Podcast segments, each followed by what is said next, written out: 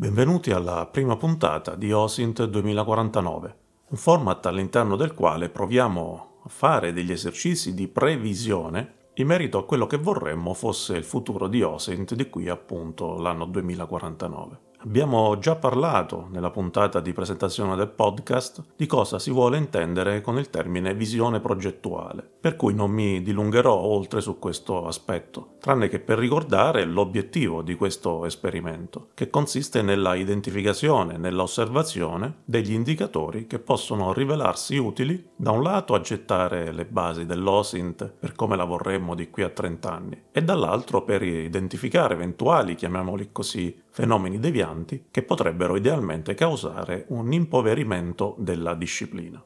Ogni esercizio di visione non può che muovere da una serie di interrogativi, da un set di domande che eh, come prima cosa va analizzato in modo formale.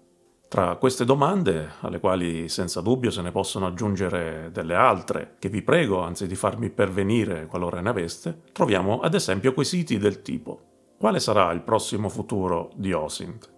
Avrà ancora senso tra 30 anni discutere di fonti aperte? Ovvero avrà ancora senso dividere le fonti in aperte e classificate? Come si modificherà negli anni la percezione del concetto di segreto? E invece come evolverà la percezione della esigenza di trasparenza relativamente a un certo tipo di informazioni, ad esempio durante la gestione delle crisi o come abbiamo visto recentemente delle emergenze sanitarie, o semplicemente nell'ambito dell'azione politico-amministrativa di enti e organizzazioni.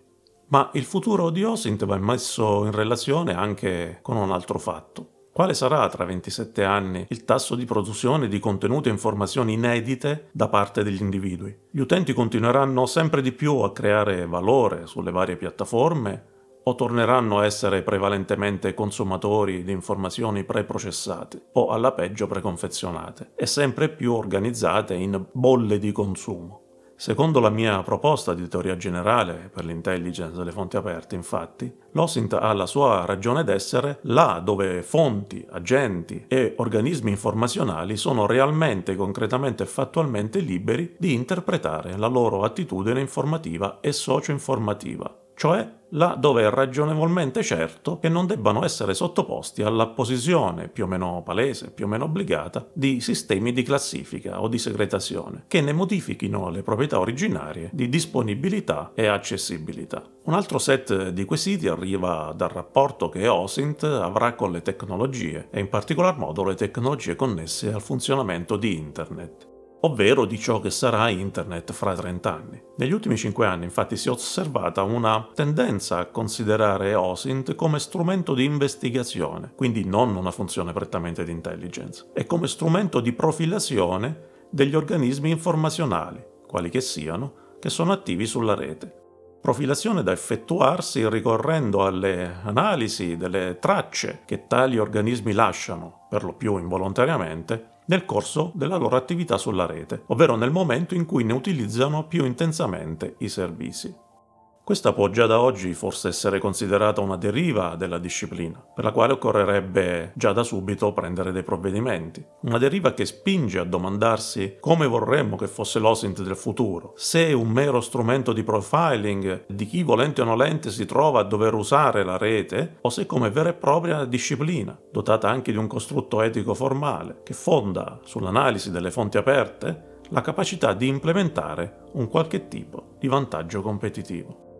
Un altro problema è quello della cosiddetta intelligenza artificiale, alla quale la pressione mediatica sta attribuendo caratteristiche non sue, ma con la quale anche l'OSINT, in quanto disciplina, dovrà prima o poi fare i conti.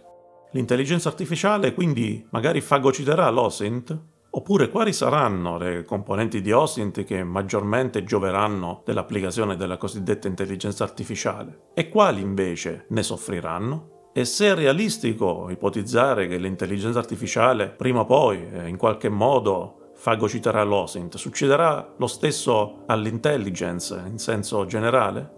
Le domande sono tante e complesse, così come lo sono gli osservabili dai quali estrarre un sistema di indicatori valido ed efficace. Proprio questi saranno quindi gli argomenti delle prossime puntate di OSINT 2049, che approfondiremo anche con l'aiuto degli specialisti e degli esperti di dominio delle varie discipline di volta in volta chiamate in causa. Vi ringrazio per essere arrivati fin qui e con il darvi appuntamento alle prossime puntate vi invito ad iscrivervi ai canali YouTube, Telegram ed Intellisfera per restare sempre aggiornati sui nuovi contenuti. A presto!